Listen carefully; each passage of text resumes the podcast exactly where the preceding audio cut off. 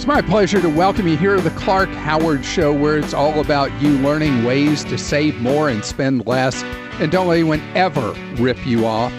Our websites are clark.com and clarkdeals.com. So, just offhanded, uh, like a six second uh, stream of conscious mention on yesterday's show, I mentioned that there were special deals available on reward cards right now and didn't give any other details. I was just kind of throwing that out there. And since then, people have said, What, what, what are the deals? Tell me about them. So here's what you should know. And it's funny because I have gotten several of these mailings just in the last couple of weeks. I got one from American Express just two days ago, which was an offer for the American Express Gold Card with the highest initial sign up bonus that, as best I know, they've ever offered. The American Express Gold Card. And I will tell you, when people have gone on strike against reward cards, which they've done the the travel kind of reward cards, which they've gone on strike this year because you know most people who fly for fun aren't flying right now and that's why you get those points. So there's both the captive cards that are the ones that you earn points on a single airline, and then there's the general mileage ones where you earn points that can be used on a variety of airlines. American Express, through its membership rewards program, you can then take the points and with participating airlines, redeem them against their reward chart. And it's a very simple link, and you transfer the points over. Gives you much more flexibility than a single airline card, unless you overwhelmingly fly extremely frequently on one airline. You're better off with one of these kind of cards that make you a free agent. Well, Capital One has its versions that come under the Venture sub brand and Chase under the Sapphire sub brand and they're all offering these really, really big bonuses. American Express right now, 60,000 points. Uh, the Capital One has been doing, I think, 100,000.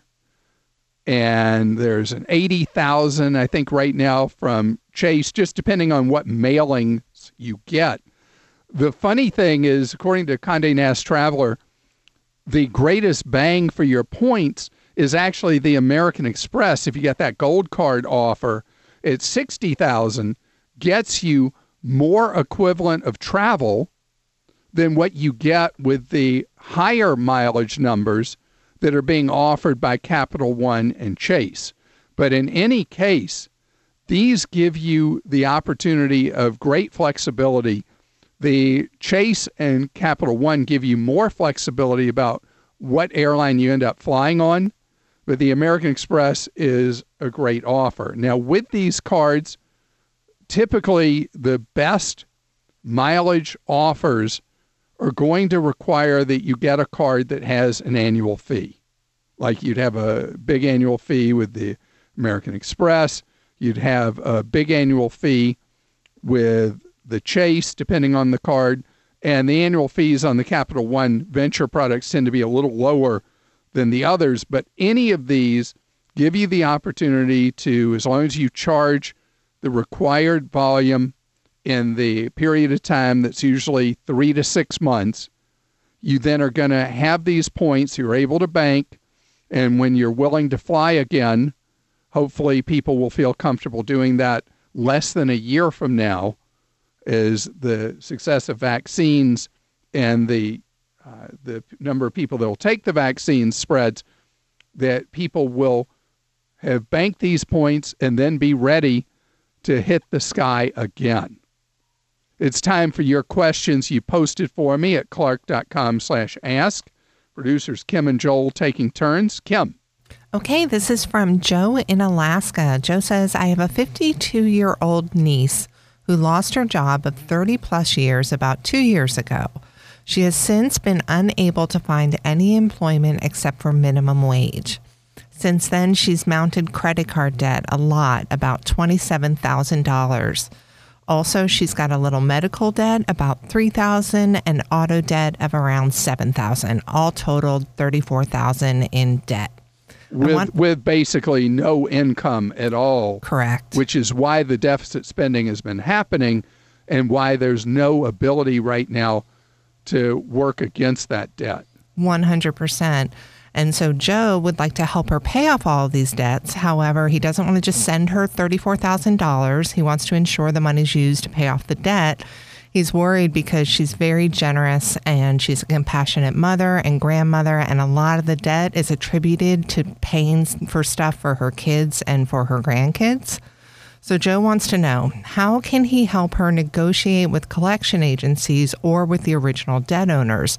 He's under the impression that the credit card companies or any of the debt agencies won't directly talk to him and discuss any sort of payoff. Do you have any advice? Yes. Uh, first of all, you are so kind to do this. Second, what a terrible break to work for one company for 30 years when you're 20, 20 years old to 50 years old and then find yourself in such an unstable work situation. Uh, it's terrible, terrible. So, what you do with the debt collectors, since you're being so generous, is she can arrange three way phone calls with the debt collector and with you. And then you will have the ability with her on the line to negotiate with the debt collection agencies. But you don't pay anything over the phone. You don't give them a checking account number of yours or anything like that to satisfy the debt. All it does is you then need to trigger them sending a letter offering that payment of X number of dollars is payment of, in full. And the collection agency is motivated to work with you because she's got no money and you're willing to step up and pay money for her. So they should be willing to settle four cents on the dollar.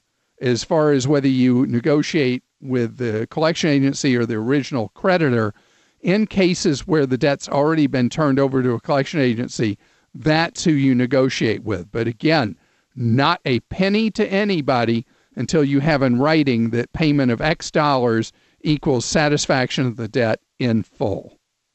Joel? Clark Kirk in Hawaii says we recently sold our home and we have our proceeds in our bank savings account. Are we covered by FDIC insurance for an amount over $250,000 if we split it up between two different accounts at the same bank, or do we need to divide it up between different banks? That's a wonderful question. So, the FDIC insurance can stretch beyond 250 based on how the accounts are titled. And if you go to fdic.gov, there's an explanation about how you can make sure that you're able to see that all dollars are, in fact, FDIC insured. But one thing I would be looking at if you've got an excess of $250,000 that's in a parking space at a bank, what kind of rate are they paying you? And should you, in fact, not even worry about this and open accounts at more than one online bank where they're paying the highest rates on savings? And so that would be my preference. But just to get to the basic answer you're asking for, you'll find the rules that you've got to live by, not what a bank tells you, but the rules that FDIC goes by at fdic.gov. Kim? Anonymous in Virginia says, I, I rent- always like that. I know, me too. I rent, I have one car. It's co owned. Oh, and I co own a second car with my daughter in her 20s, excuse me. I have around $100,000 and growing in a brokerage account. I got a quote for umbrella insurance and it would not cover any huge claims involving my daughter's car since it's not in my household. She lives elsewhere. I'll be a co owner for a couple more years until the car's paid off. What would you recommend to cover this? So your daughter's actually paying, I'm assuming, for the vehicle, and you're just a co-signer on the loan. Since you have resources, what I would do is go ahead and pay off the loan, and your daughter owns the vehicle completely and pays you the payment instead each month till it's paid off two years from now. And that way, it's completely removed from you being involved in it. Your daughter completely owns it, and your assets would not be at risk. You do stand the risk that once it's not a bank involved, that she may not be as motivated to make the payments. You'll have to think about that in terms of what the family dynamic is like. Joel? Clark Natalie in Maryland says, I recently got a letter in the mail about getting exterior water service line plus coverage from uh, uh, an insurance company. My home is about 36 years old. According to the letter, I'm responsible if anything happens to the pipes that go through my property. They estimate repairs and equipment is about $3,000. So, should I get this coverage? This is something that became a phenomenon back in the 1990s. There was a product used for exterior waterline service called polybutylene pipe that was defective in design and manufacture and caused massive numbers of water lines to fail, yard service water lines to fail in the United States, both at great cost in water bills and in repairs. The polybutylene pipe problem seems to have faded, thank goodness, into history. It's very rare anybody still has one installed at a home. And the danger of a water line breaking is very obscure now, very, very rare. And so I would not spend the money for this coverage because, yeah, anything's possible, but the chances your water line is going to deteriorate and break and cause you a multi thousand dollar bill is very, very unlikely. Kim? William in North Carolina wants to know when is the best time of year to buy a dishwasher? And do you have any recommendations on how to shop for one? Any year but this year. The problem with major appliances is that they have remained in short supply through 2020. All kitchen appliances have been under assault price wise. Two reasons. One, the number of people on the assembly lines who have gotten coronavirus that has disrupted production in the factory environment for appliances.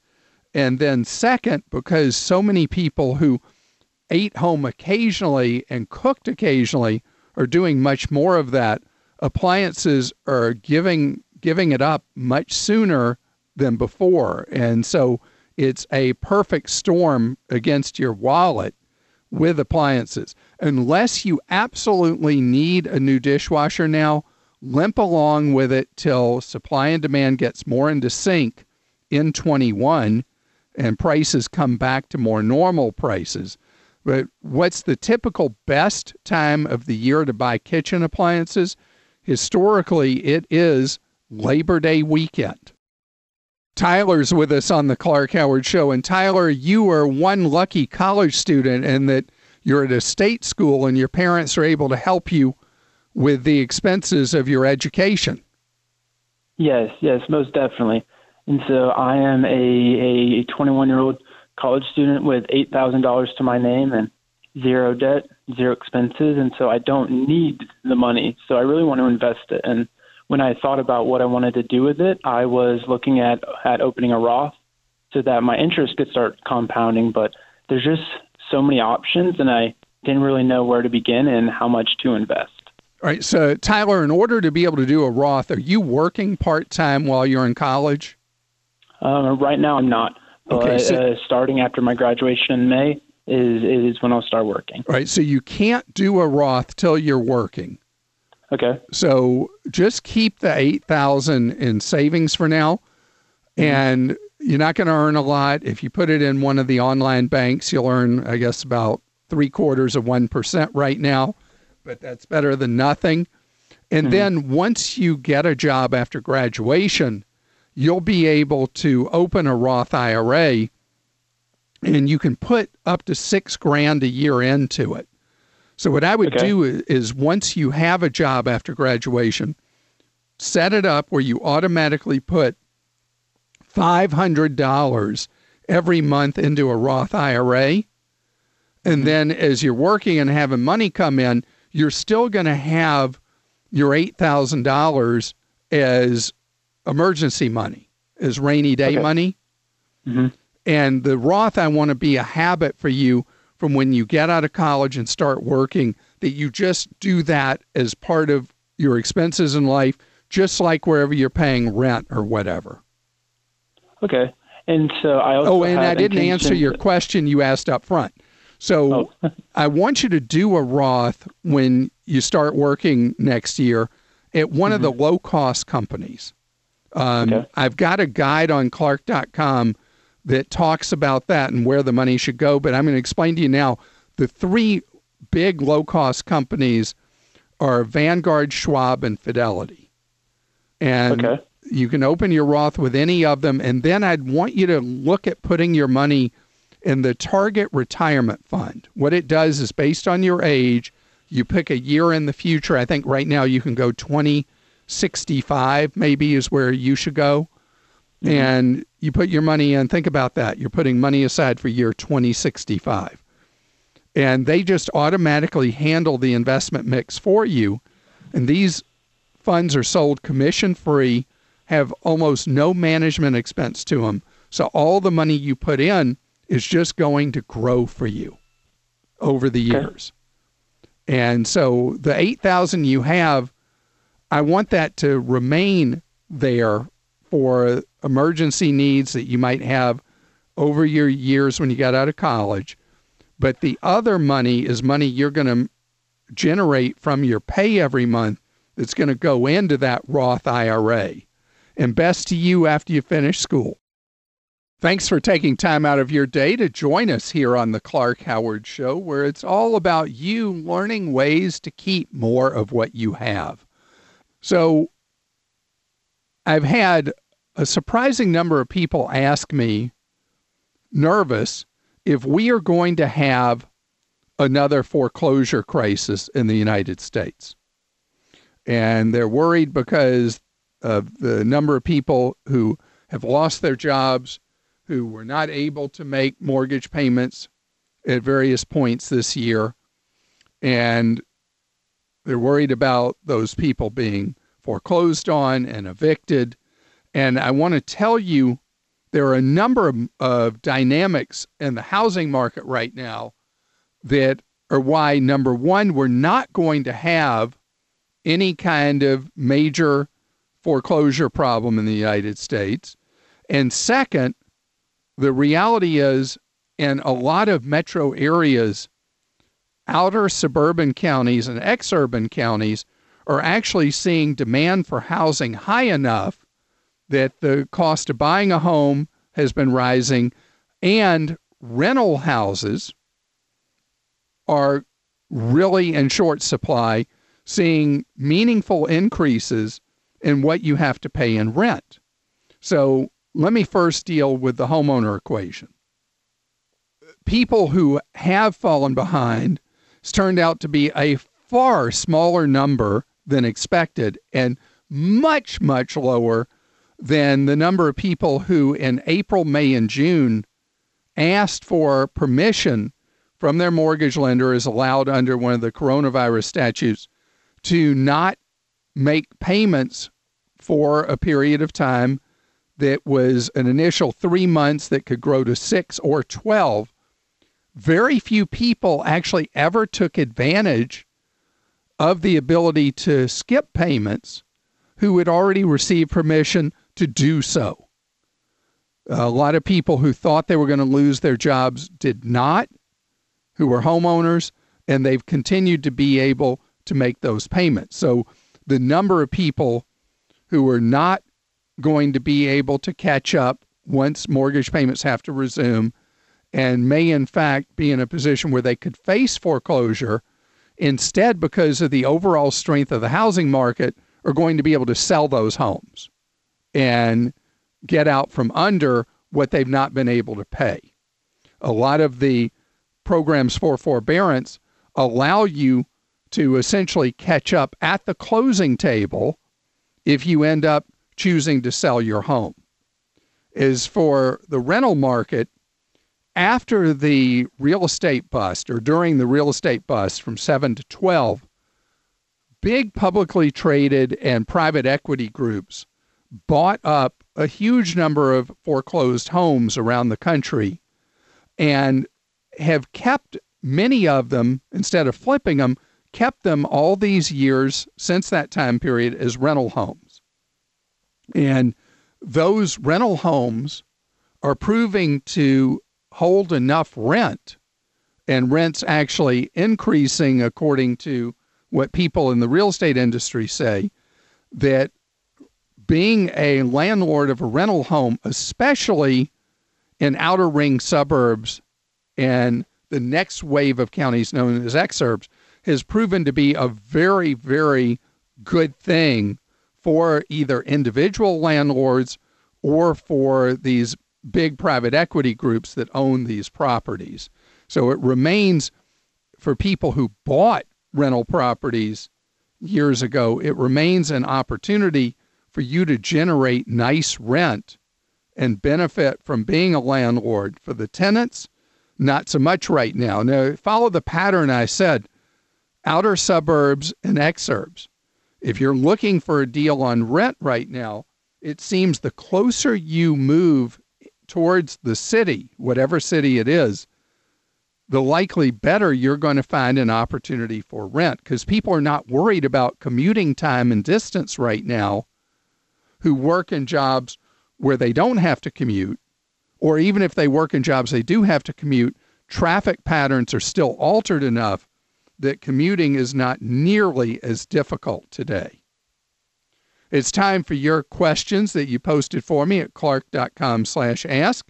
And I think, Joel, it's your turn. That's right, Clark. Melinda in Georgia says on one of your recent shows, a caller asked a question about when you would need to have a will done professionally. You said if you have a complicated family situation or if you have a lot of money. Please define a lot of money. This term is very subjective. I have a non complicated family situation, but I have a fair amount of money. So I'm not sure if this amount rises to the threshold of a lot in your definition. In my definition, a lot, and it applies to very few people, is when your assets that are inheritable rise above $1 million. That that's the point at which making a mistake in your will could be devastating to your survivors if you were not able to have your wishes carried out because you miss certain things with how your will is prepared. It used to be a lower number under prior estate tax laws that the amount that I would talk about with this was half a million dollars. But today, because estate tax is not an issue till huge sums of money, it's really more about the stakes in the game in terms of money for your survivors. And a million is an arbitrary number. Uh, you know, different people would disagree with that. But I'd say that's the point at which not paying a lawyer who specializes in wills, estates, and trusts would really be a mistake on your part, being cheap on the preparation of the will with consequences for people you love later if something with your will was successfully challenged or found to not be fully legal and couldn't be carried out as you had desired. Kim? All right. Mike in California says, Hey, Clark, I know you love your Tesla, but what is your thought on Tesla's solar panels? Their websites claim that they have the lowest pricing in America, but I haven't heard you talk about it much. Additionally, is it a good investment and is there a break even point? That gets really complicated, the last part. So let's deal with the early part. Tesla recently cut the price of their solar panels to a point that made them, in most communities that they sell panels and install them, the lowest price provider. Now, the thing is, Tesla, in spite of being a national company, offers installation of solar panels in very, very few communities. Those communities tend to be ones that have a real culture about solar and may even have government incentives that get people more focused and interested in putting in solar panels. Even though Tesla's price is potentially industry lowest, I do recommend that you get quotes from other companies as well as from Tesla.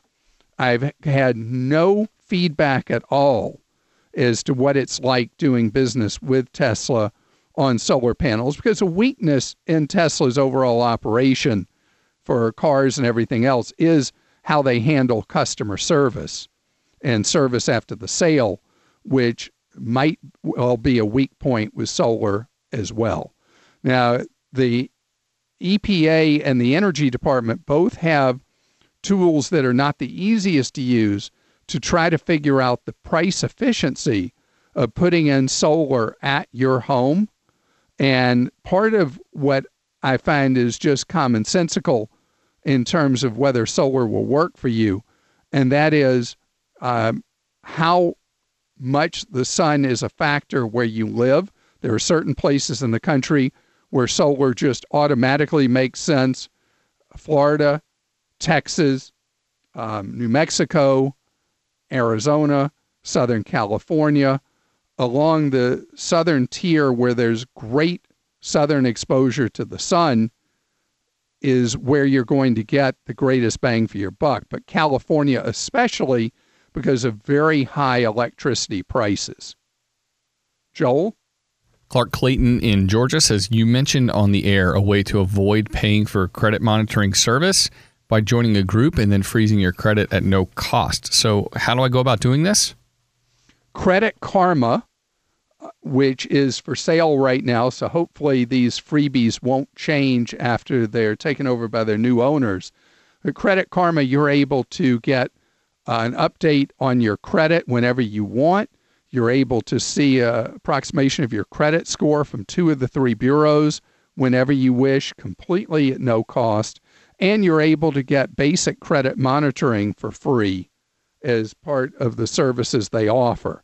Now, as for the issue of credit freeze, credit freeze is a fantastic and now much simpler process for you with the three major credit bureaus. Plus, you can do it for more minor outfits if you want, but most people just worry with Equifax, TransUnion, and Experian, where you're able to shut down cold someone pretending to be you and applying for credit as if they are you.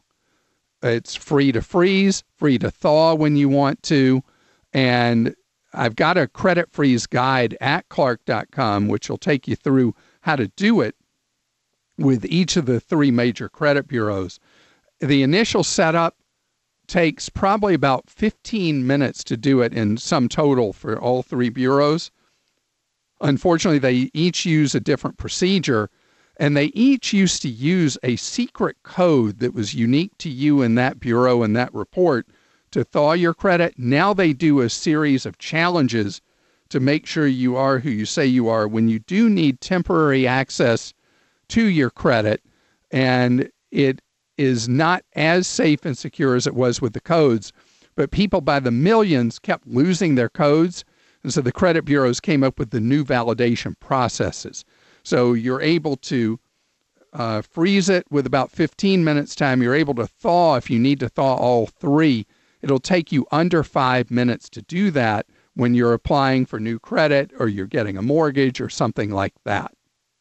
Kim? Charles Allen says, How do you find a local mover that's insured and bonded? Oh, this is so hard because there are a lot of what, um, excuse the expression, I know it's poli- not politically correct, but it's what it's called in the moving industry.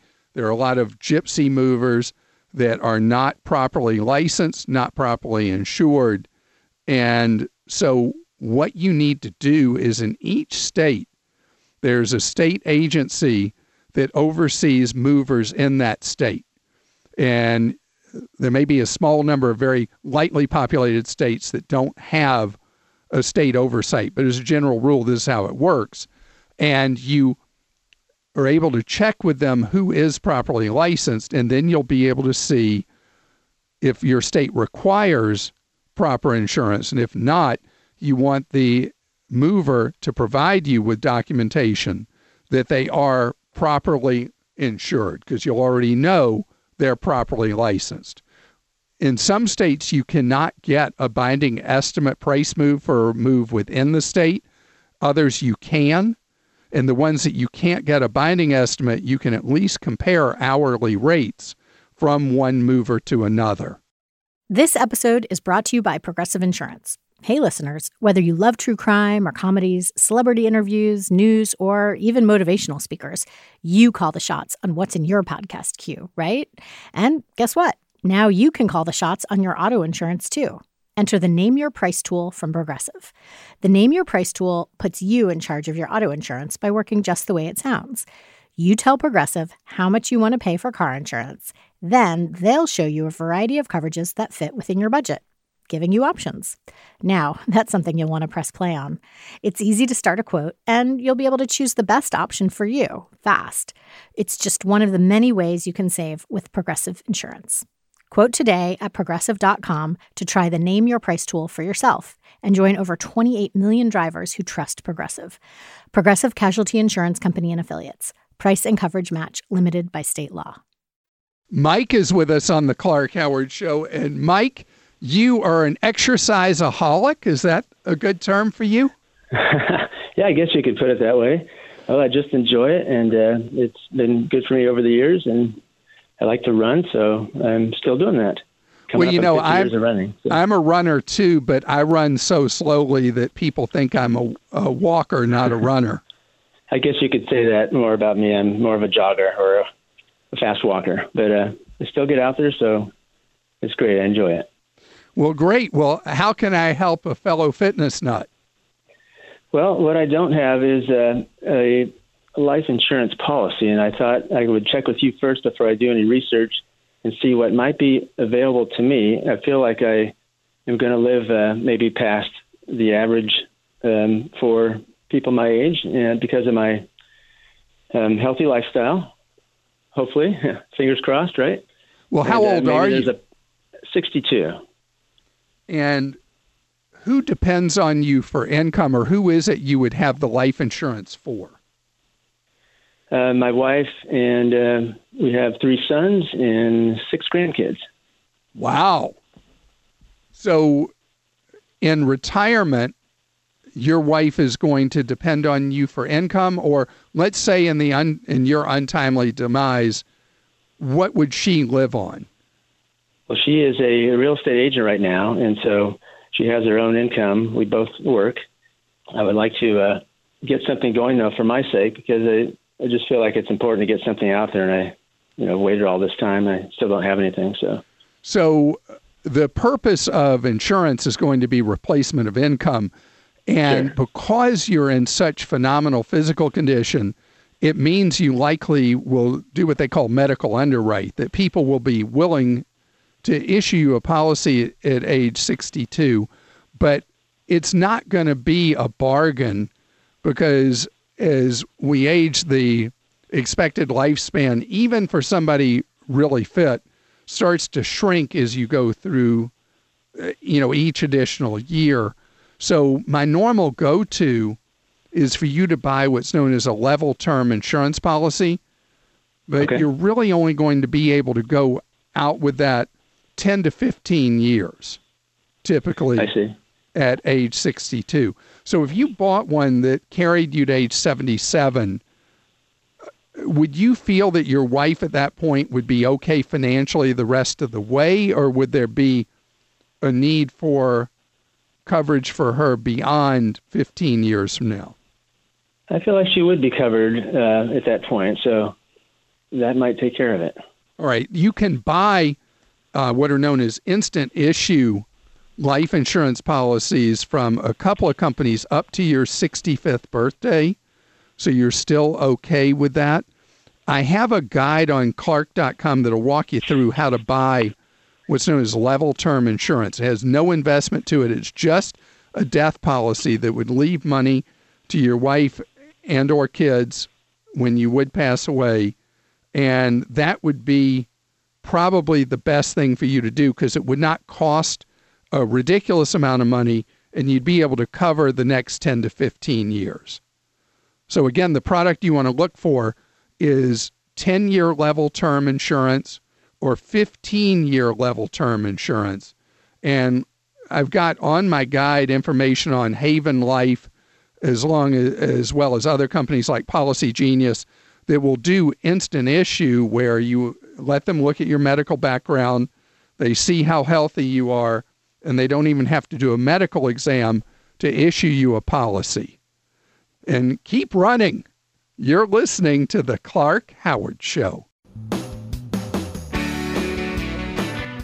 Thanks for joining us today. The Clark Howard Show is produced by Kim Drobes, Joel Larsgaard, Deborah Reese, and Jim Ayers. And remember, 24 hours a day, we're there to serve you at clark.com and clarkdeals.com.